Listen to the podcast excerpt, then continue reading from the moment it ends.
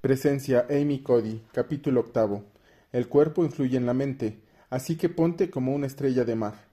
Mantente derecho y sé consciente de quién eres, de que estás por encima de las circunstancias. Maya Angelou.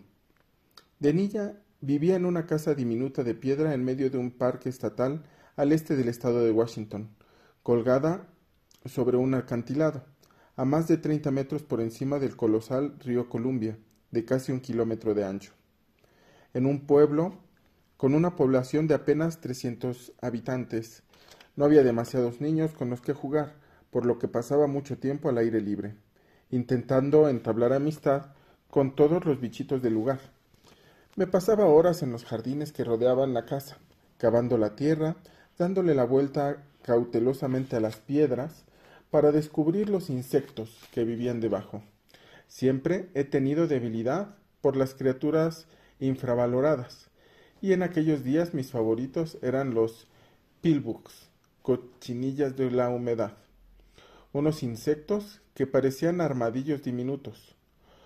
No estoy segura de dónde les viene el nombre.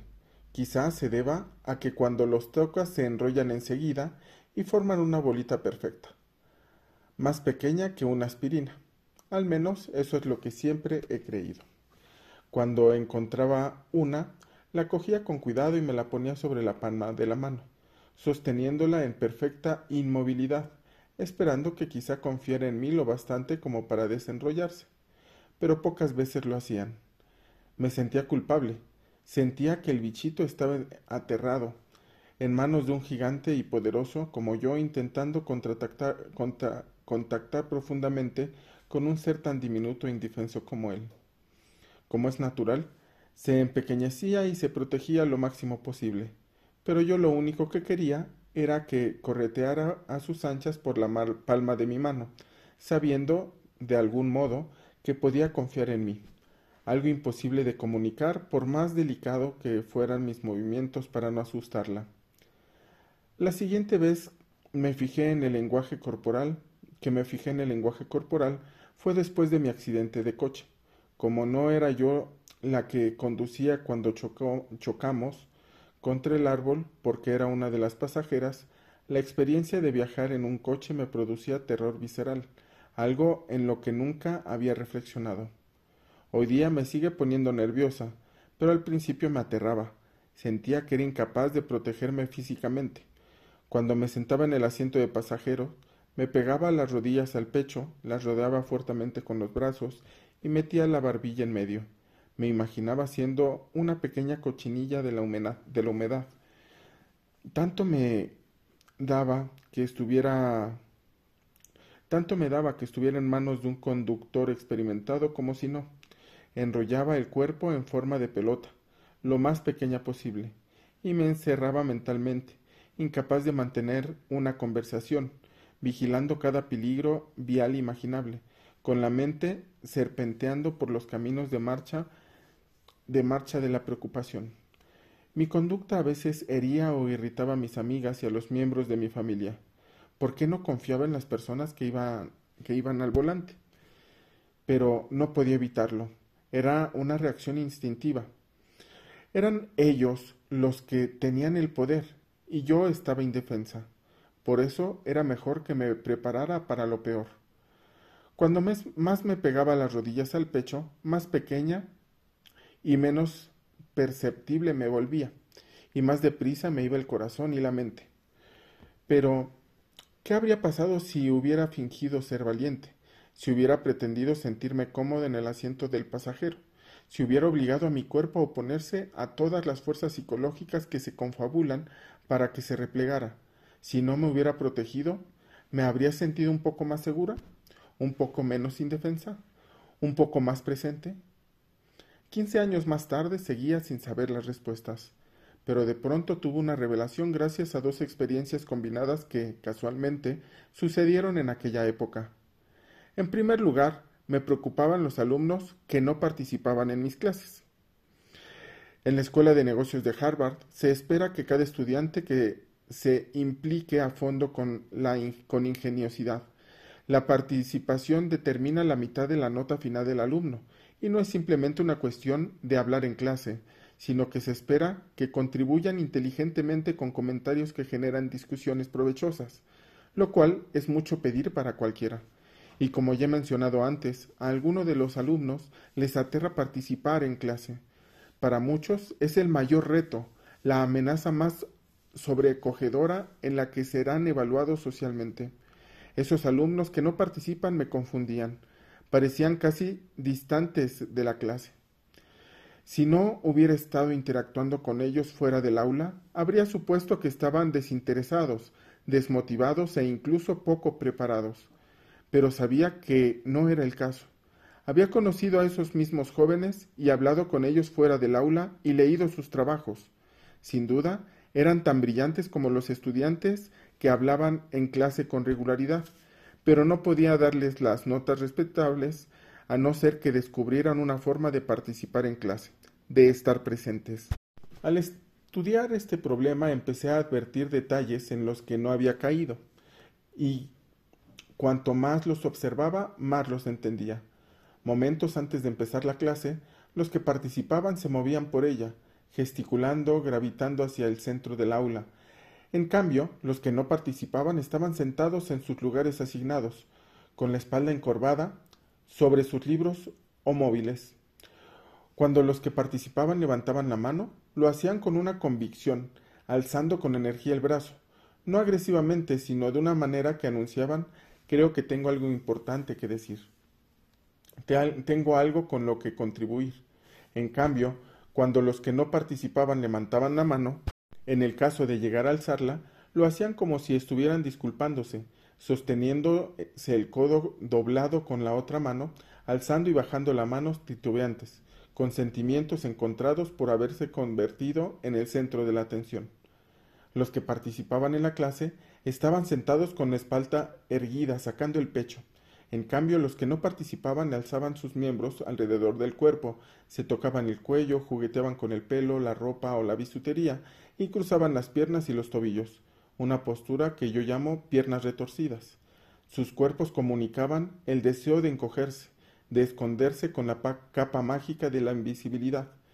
Durante la clase apenas se movían o volvían la cara para establecer contacto visual con los compañeros, ni siquiera al responder el comentario de otro. Parecían avergonzados. Cuando leí los trabajos de estos estudiantes descubrí que eran curiosos, apasionados y que tenían una vida intelectual muy intensa pero su lenguaje corporal transmitía una historia distinta sobre su vida emocional. En la clase no tenían el poder para creer en sus pensamientos. No confiaban en que sus compañeros los fueran a tratar con respeto. Al hablar, creían estar mintiendo, como si no creyeran en su propia historia.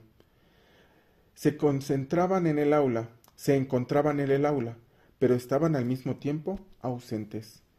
Lo segundo que ocurrió no tenía ninguna relación con ellos. El jefe de mi departamento, un economista llamado Brian Hall, estaba interesado en los libros de Joe Navarro, el ex agente del FBI y experto en lenguaje corporal del que he hablado antes. Brian, que invitó a Joe Navarro a pasar un día en Harvard para participar en una lluvia de ideas sobre cómo su labor podía aplicarse en un aula de la Escuela de Negocios de Harvard, me pidió que me uniera a la conversación y que hiciera una breve presentación y así lo hice, junto con la psicóloga social Dana Carney, que por aquel entonces era profesor en la Escuela de Negocios de Columbia. Joe Navarro es un experto inusual, sabe que está en la mejor posición para dar consejos y enseñar, dadas las pruebas científicas que respaldan su enorme experiencia profesional. Le importa mucho estar al día de las últimas investigaciones. En cambio, yo me encontraba en el extremo opuesto, ansiaba encontrar ejemplos en la vida real que respaldaran mis estudios. Pero Joe me ponía nerviosa. Su lenguaje corporal indicaba dominación y me preocupaba cómo él interpretaría el mío. Me encontraba solo al principio de mi segundo año como profesor universitaria junior, y allí estaba yo, entonces haciendo una presentación ante un ex agente del FBI, el jefe de mi departamento, mi colaborador experto en lenguaje no verbal, Dana Carney, a quien respetaba mucho, y otro estimado colega de veterano, Andy Wasinsuk, que antes de llegar a la Escuela de Negocios de Harvard había sido jefe de operaciones de los Patriotas de Nueva Inglaterra, sí, el equipo de la Liga Nacional de Fútbol Americano.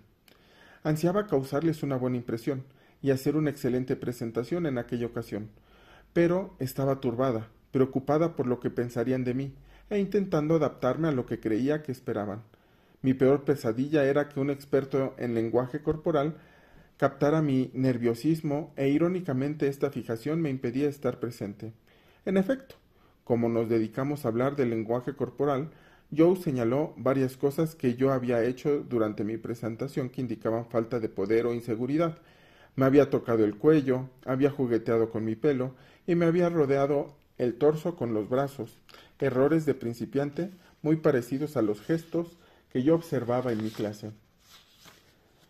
En aquella situación estresante había actuado como alguien que no participaría, aunque lo que yo más quería en el mundo fuera participar a fondo en el tema en el que, del que estábamos hablando. Joe nos contó una historia sobre un interrogatorio memorable. El sospechoso apuntó, exhibía un lenguaje corporal dominante.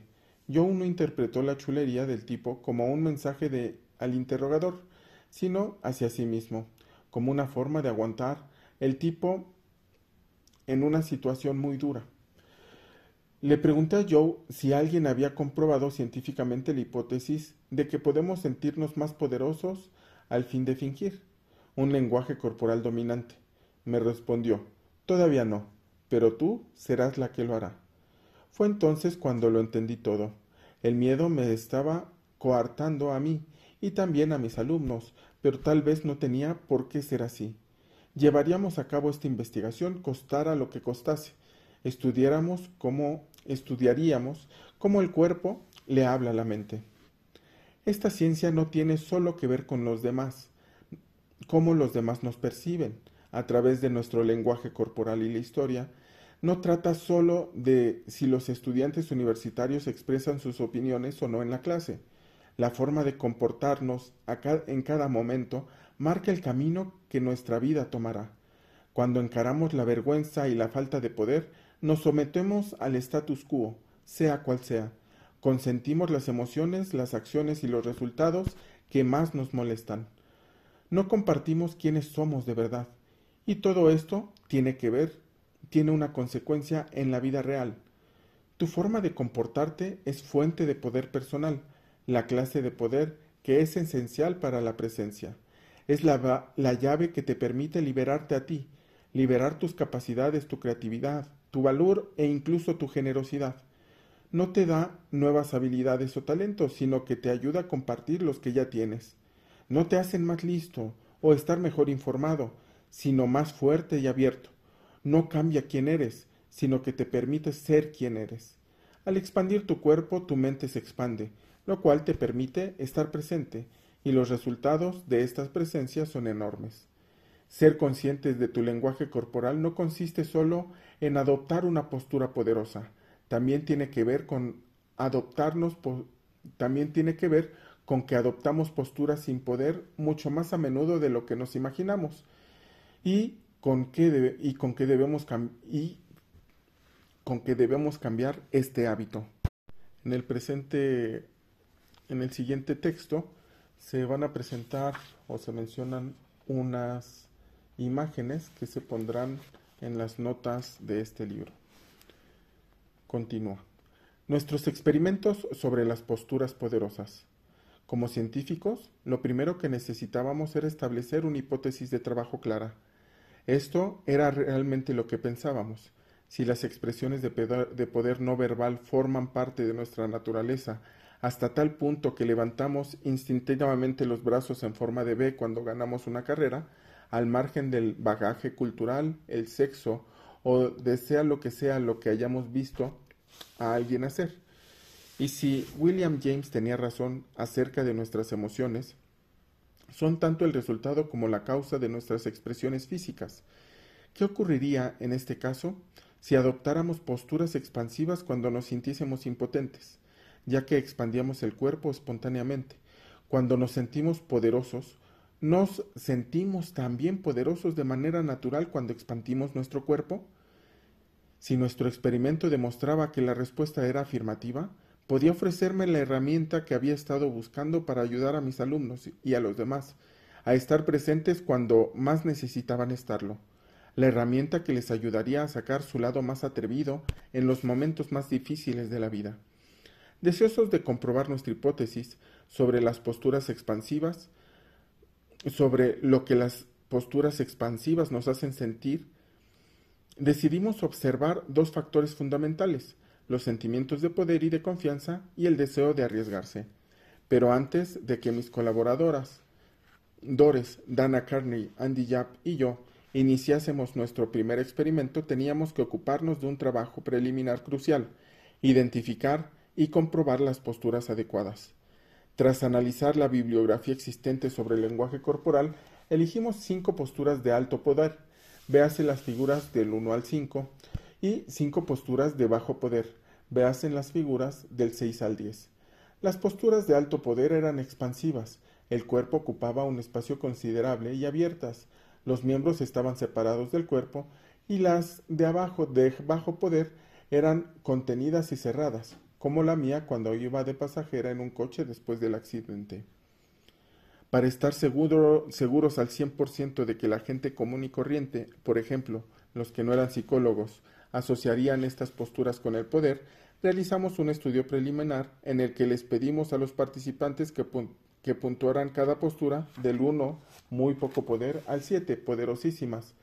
Como era de esperar, puntuaron las posturas expansivas y abiertas con una cifra más alta en escala del poder, un promedio de 5,4, que las posturas contractivas y cerradas, un promedio de 2,4. También teníamos que asegurarnos de que las posturas no se diferenciaran en cuanto a su grado de comodidad, ya que mantener una postura incómoda haría que el estado de ánimo del participante bajara. De modo que reunimos a otro grupo de sujetos y les pedimos que adoptaran las posturas y que las puntuaran según lo cómodas, dolorosas o difíciles que les resultaban. Las posturas recibieron una, una puntuación similar. Tras realizar el trabajo preliminar, llevamos a cabo nuestro experimento inicial, procurando que fuera lo más simple posible. En primer lugar, reunimos a un grupo de sujetos. A ninguno se le dijo nada sobre la finalidad del estudio. Después de llegar al laboratorio, el experimentador les hacía pasar uno por uno a una pequeña habitación, en la que había una mesa, una silla y un ordenador. Antes de irse, los explicaba que en la pantalla del ordenador verían una serie de fotografías de personas en cinco posturas distintas y que tenía que irlas adoptando con el cuerpo el tiempo que pareciera en la pantalla, es decir, 60 segundos. Los participantes no sabían que había sido asignado al azar para ver e imitar posturas de alto poder o de bajo poder, una manipulación crucial. Cada sujeto recibiría una cantidad de dinero establecida por participar en la investigación, pero, después de haber adoptado las posturas, el experimentador les explicó que les darían dos dólares más y que se los podían quedar como una pequeña cantidad extra o arriesgarse a doblarla o a perderla en una apuesta. Si echaban un dado podían ganar cuatro dólares o perder los dos recibidos. Las probabilidades de ganar eran entre seis, pero para lo que pasase, el experimentador les aseguró que recibirían una cantidad de dinero establecida por su participación en el experimento. Adoptar una postura expansiva durante unos pocos minutos podría influir en la conducta de los participantes en esta situación. En este punto no te sorprenderá descubrir que así fue. Los que adoptaron posturas de poder tendieron mucho más que los otros a echar el dado una tercera parte de los participantes, un 33%, se arriesgó comparada con el 8% de los sujetos que adoptaron posturas sin poder. Al final, el experimentador les pidió que puntuaran lo poderosos y al mando de la situación que se habían sentido en una simple escala de cuatro puntos. Los que adoptaron posturas de alto poder sintieron mucho más, se sintieron mucho más poderosos y al mando de la situación que los que adoptaron posturas de bajo poder. Los resultados de nuestro experimento sugerían que de manera categórica que el cuerpo influye en la mente. La naturaleza de las posturas influía en el poderoso o impotentes que los participantes se sentían y hasta qué punto estaban dispuestos a correr riesgos. Pero se nos ocurrió que quizá el efecto había sido causado por el mero hecho de haber de ver las posturas en la pantalla del ordenador. Tal vez al ver una postura poderosa, en lugar de imitarla, se primaba el concepto de poder, haciendo que nuestros participantes se comportaran como lo hicieron. Esto habría indicado un efecto mente-mente, lo cual no era lo que estábamos investigando. Queríamos aislar y medir cómo el cuerpo influía en la mente. Por esta razón cambiamos las por razón cambiamos para asegurarnos de ello varios detalles del experimento. La segunda vez que lo realizamos, los participantes no vieron imágenes, sino que el experimentador les describió verbalmente las posturas y ah, se aseguró de que las adoptaran correctamente durante un minuto. Redujimos la cantidad de posturas de 5 a 2, de modo que en total solo debían mantenerlas dos minutos. Nos aseguramos de omitir cualquier referencia posible al poder y les contamos una historia ficticia les, aplicamos los electrodos falsos diciéndoles que íbamos a hacerles electrocardiograma SG para estudiar cómo, pues, cómo la posición de los electrodos en el cuerpo afectaba en el ritmo cardíaco.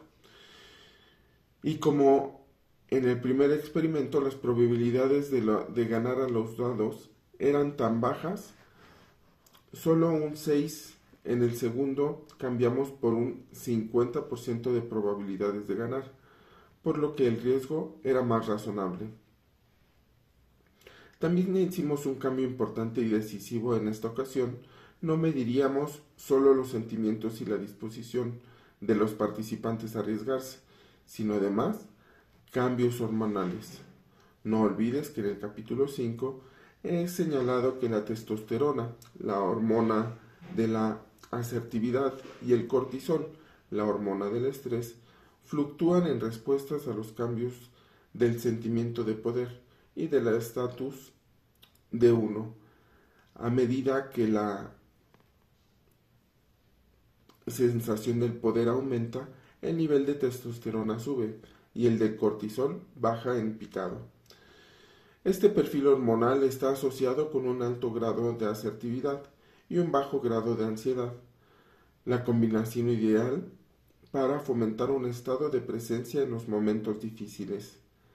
Si las posturas poderosas les hacían sentir a los participantes de verdad más poderosos, si cambian realmente el estado fisiológico interno de los sujetos para que pudieran ser más o menos poderosos, en tal caso, estas posturas también crearían cambios medibles de los niveles hormonales. Había llegado la hora de descubrirlo. Teníamos la hipótesis de que al adoptar posturas expansivas, los niveles de testosterona aumentarían y los de cortisol bajarían, y que al adoptar posturas contractivas los niveles de testosterona bajarían en picado y los de cortisol subirían. Un pequeño estudio publicado en 2004 en la revista científica Human Psychology reveló las pruebas que respaldaban directamente nuestras predicciones. Los autores midieron los efectos físicos de adoptar la cobra, una postura de hatha yoga muy expansiva durante tres minutos aproximadamente. La prueba, si lo deseas, pruébala si lo deseas. Tiéndete boca abajo en el suelo con las piernas extendidas, la planta de los pies apuntando al techo, las manos apoyadas en el suelo, con las palmas debajo de los hombros, manteniendo los codos flexionados y pegados al torso, estira luego los brazos y arqueando la parte superior del cuerpo, los hombros, el pecho y la barriga, al tiempo que los despegas del suelo y levantas la cabeza mirando ligeramente hacia arriba, como una cobra erguida. En Internet encontrarás las imágenes de cómo adoptar la postura. Se trata de una ligera flexión hacia atrás y no es una de las posturas más cómodas si no estás acostumbrado a hacerla.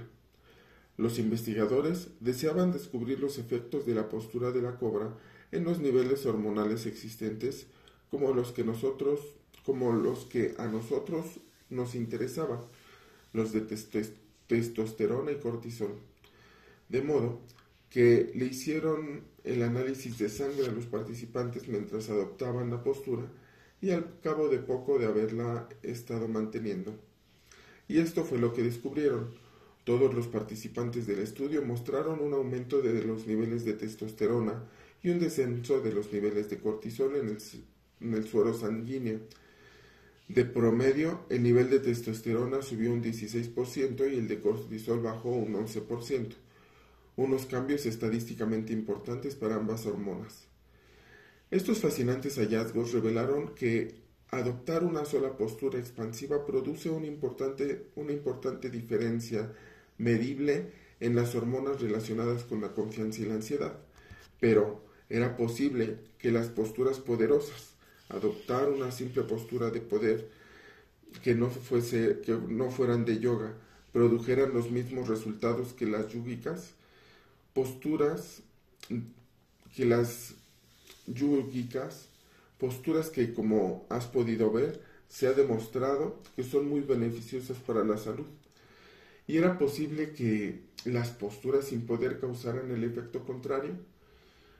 Para medir los cambios hormonales de nuestro experimento, mis colegas y yo les hicimos análisis de saliva a los participantes antes de antes y al cabo de 15 o 20 minutos de manipularlos, haciéndolos adoptar una postura poderosa. ¿Qué fue lo que descubrimos? En una muestra de mujeres y hombres, los que adoptaron las posturas de alto poder mostraron un aumento de un 19% en los niveles de testosterona, y un descenso de un 25% en los de cortisol. Los que adoptaron las posturas de bajo poder mostraron el patrón contrario. El nivel de testosterona bajó un 10% y el de cortisol subió un 17%, el patrón exacto que habíamos previsto. Además, como ocurrió en el primer experimento, el grado en el que las posturas afectaban a los sentimientos de poder o la falta de poder de los participantes era asombrosamente parecido.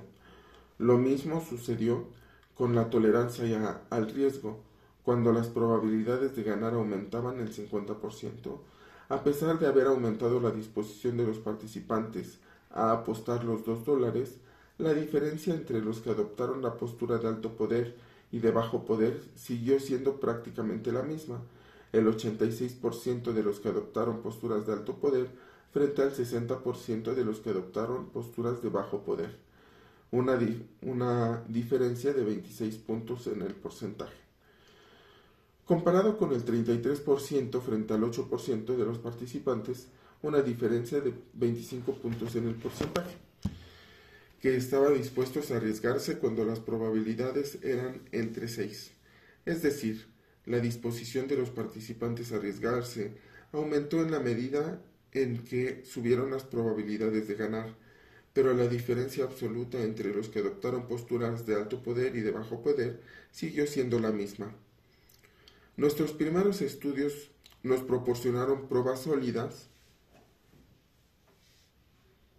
de que adoptar posturas expansivas y abiertas, manifestaciones corporales de poder, no solo generaban cambios psicológicos y conductuales, sino que también alteraban el estado fisiológico de los sujetos todo esto coincide perfectamente con los conocidos efectos del poder. No éramos los primeros psicólogos que investigábamos los efectos de adoptar posturas abiertas frente a posturas cerradas. A pesar de no haber relacionado las posturas con el poder o la presencia, el psicólogo John Riskin demostró en una serie de experimentos efectuados en la década de los 80 que mantener la espalda erguida en lugar de encorvada tenía muchos beneficios. Al ponernos derechos, nuestros sentimientos de confianza y autocontrol aumentan y nuestro estrés disminuye. Somos más tenaces en la resolución de problemas e incluso reaccionamos con una actitud más constructiva a los comentarios sobre nuestra actuación. A principios de los años 90, Sabine Stepper y Fritz Strack, los investigadores que les hicieron sostener un lápiz en la boca a los participantes para que sonrieran, descubrieron que cuando nos felicitan por una tarea, la noticia nos produce más orgullo si la recibimos sentados con la espalda erguida en lugar de encorvada. Y desde que se publicaron en 2010 nuestros primeros experimentos sobre las posturas poderosas hasta ahora, se han estado llevando a cabo numerosas investigaciones sobre este tema vinculadas con el fenómeno cuerpo-mente, y en su conjunto revelan los numerosos beneficios de las posturas expansivas y atrevidas y de una buena postura con la espalda erguida. Las investigaciones de Riskin, como las que se nos han estado realizando desde entonces, como las que se han estado realizando desde entonces, revelan algo asombroso. No solo las posturas poderosas atrevidas producen un efecto, sino que incluso las expansivas de gran sutileza, como mantener una buena postura al sentarnos con la espalda derecha, producen también los mismos resultados. Es más evidente que los movimientos expansivos e incluso la expansividad vocal, como hablar pausadamente, afectan a nuestra forma de pensar y sentir y comportarnos. Al comportarte de manera poderosa, tus sentimientos, pensamientos, conductas y cuerpo transmiten una sensación de poder, lo cual te ayuda a estar presente e incluso a rendir mejor en situaciones tanto cotidianas como sumamente difíciles. Te lo explicaré. Los sentimientos. Los resultados de los experimentos que llevé a cabo con mis colegas para estudiar los efectos de las posturas poderosas en las hormonas son pegadizos, como decimos en psicología, porque les fascina a la gente. Yo también los encuentro fascinantes, pero no son más que un elemento de algo mucho mayor. Tal vez el descubrimiento más importante y sólido sea que, como hemos demostrado en nuestros experimentos, al adoptar posturas expansivas y abiertas nos sentimos mejor y más eficaces de diversas formas.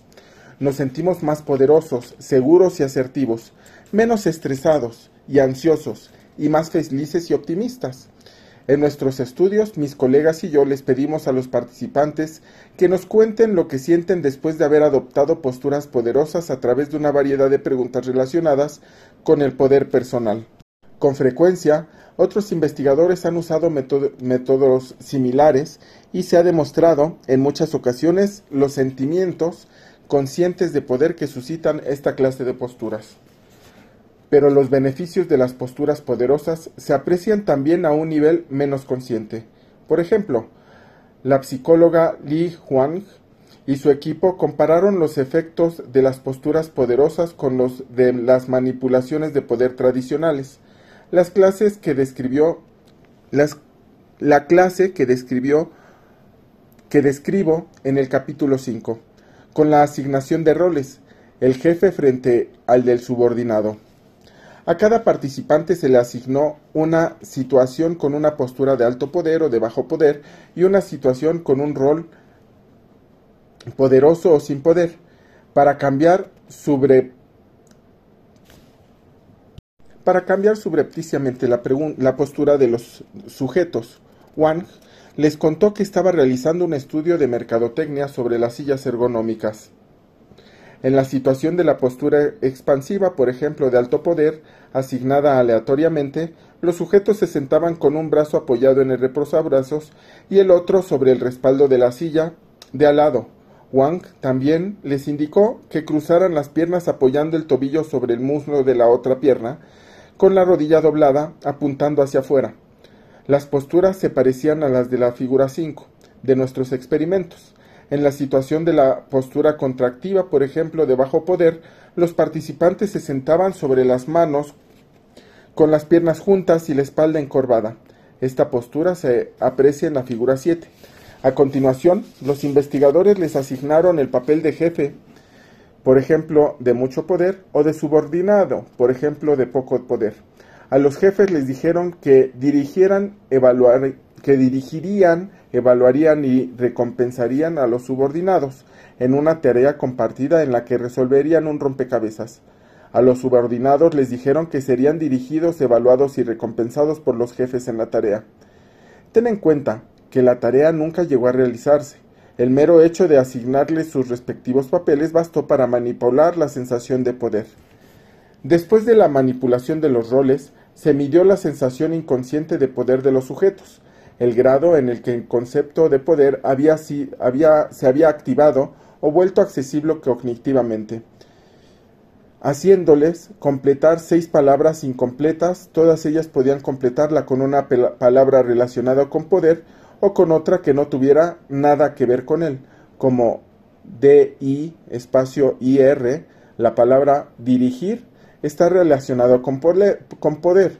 La palabra digerir no lo está se les pidió que completaran las palabras incompletas con la primera palabra que les viniera a la cabeza.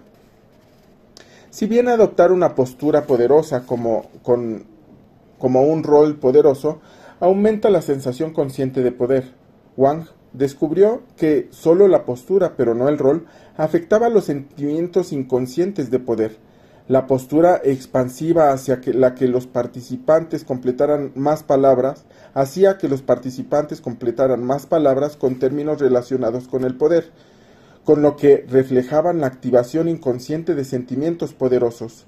Como Wang escribe, nuestro experimento demuestra que las posturas producen un mayor efecto que los roles poderosos en las manifestaciones de poderes conductuales y psicológicas, y reafirman la idea de que el poder se expresa o se basa en los estados corporales. Para pensar y actuar como una persona poderosa, no es necesario ejercer un rol poderoso. El recordar haber desempeñado o recordar haber desempeñado uno, es decir, una simple postura corporal mantenida solo por un par de minutos, produce una reacción con efectos más fuertes que recibir un rol poderoso, lo cual es muy apasionante. ¿Los efectos de las posturas poderosas se producen también en otras culturas? Para descubrirlo, la psicóloga Laura Park y sus colegas realizaron un estudio intercultural para comparar muestras de sujetos estadounidenses con otros sujetos asiáticos. En muchas culturas del este de Asia, no está bien visto exhibir un lenguaje corporal dominante en lugares públicos, lo cual sugiere que las posturas poderosas no funcionan en las personas de estas culturas. Por otro lado, dada la asociación universal entre posturas expansivas y la dominación alrededor del mundo e incluso en el reino animal, sería de esperarse que las posturas poderosas, sobre todo cuando se adoptan en privado, funcionan en todas partes.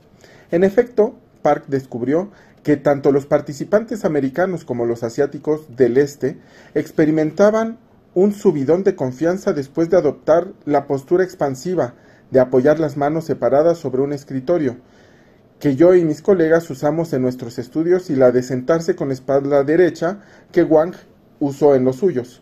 Sin embargo, dadas las diferencias culturales en los tipos de manifestaciones no verbales, consideradas adecuadas, también se debe respetar ciertos matices, ya que algunas posturas funcionan mejor que otras para ciertas personas.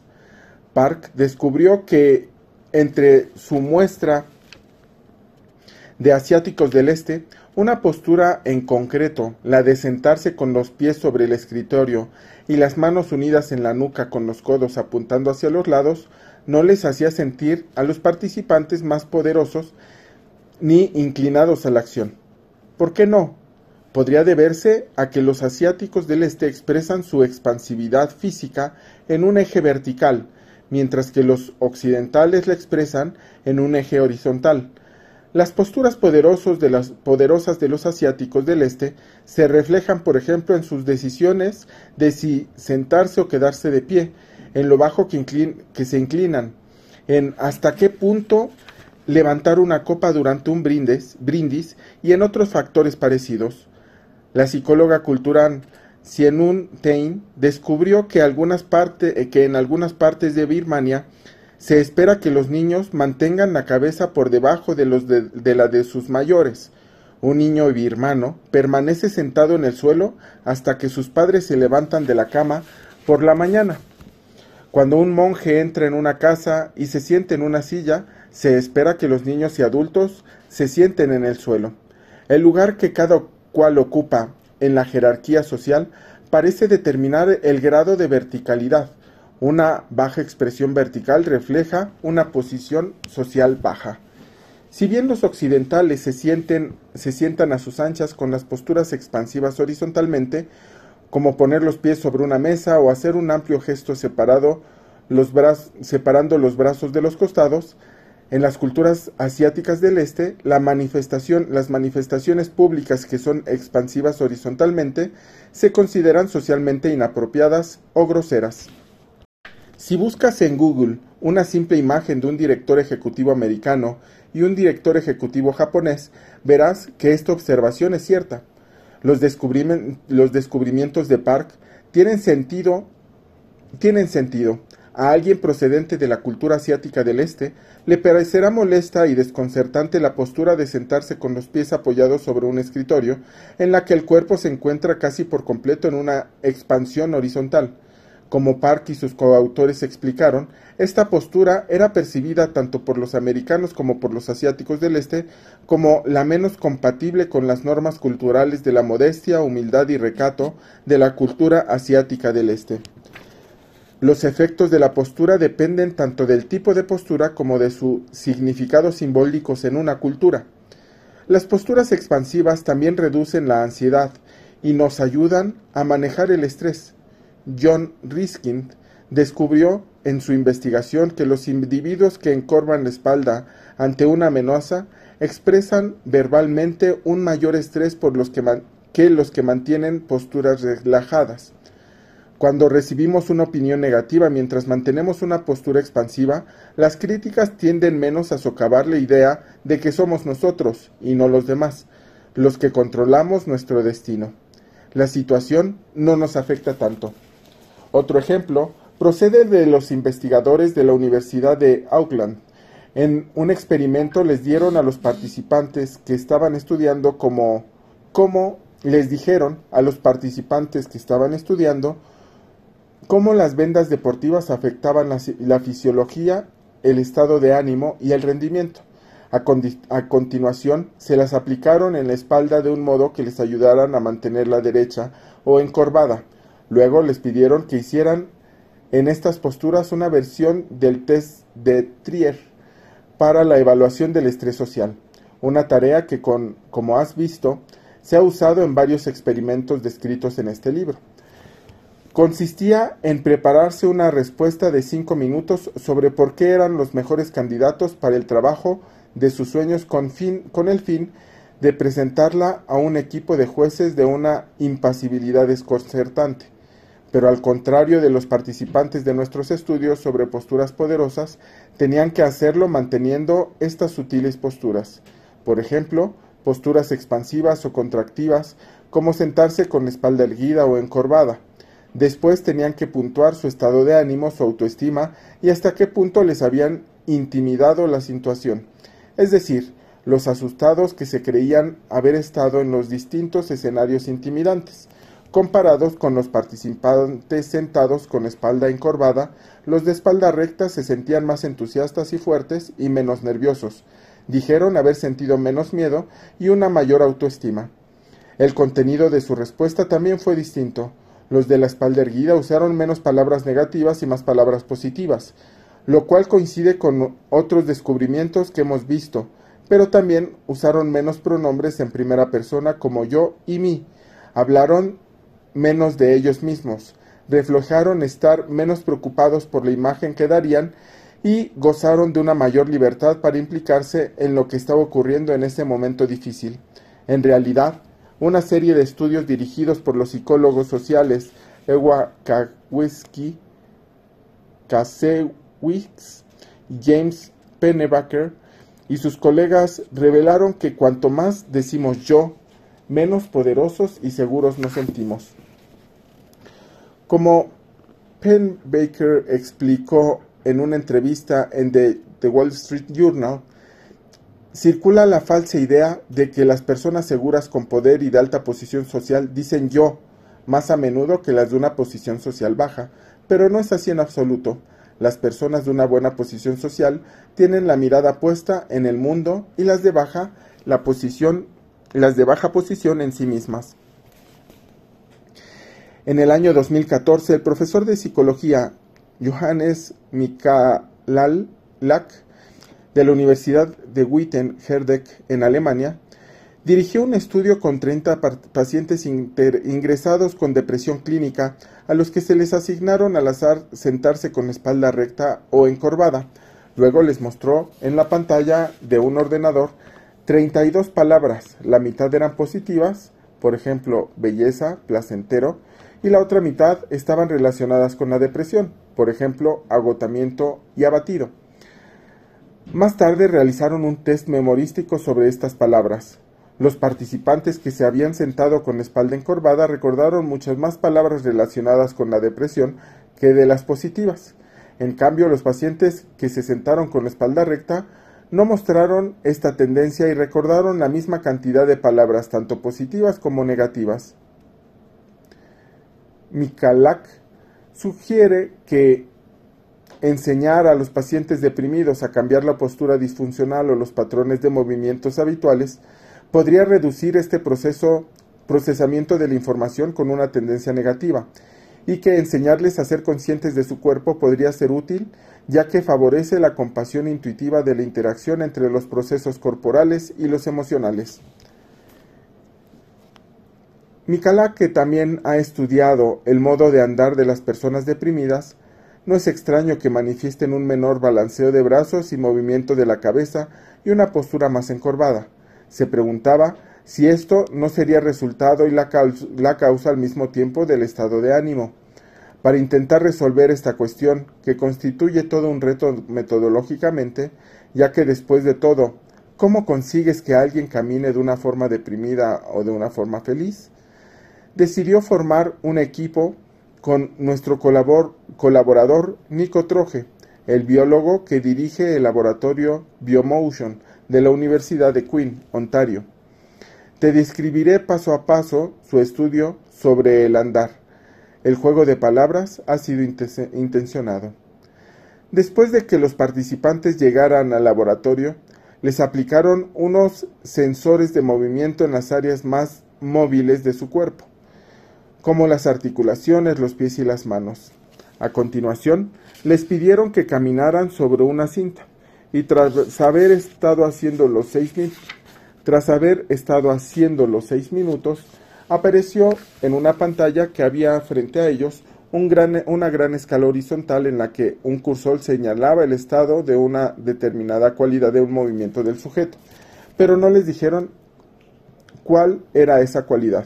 A decir verdad, lo único que les contaron es que la finalidad del estudio era descubrir si la gente podía adaptar su forma de caminar a una reacción a una eh, a una reacción o bireacción en tiempo real.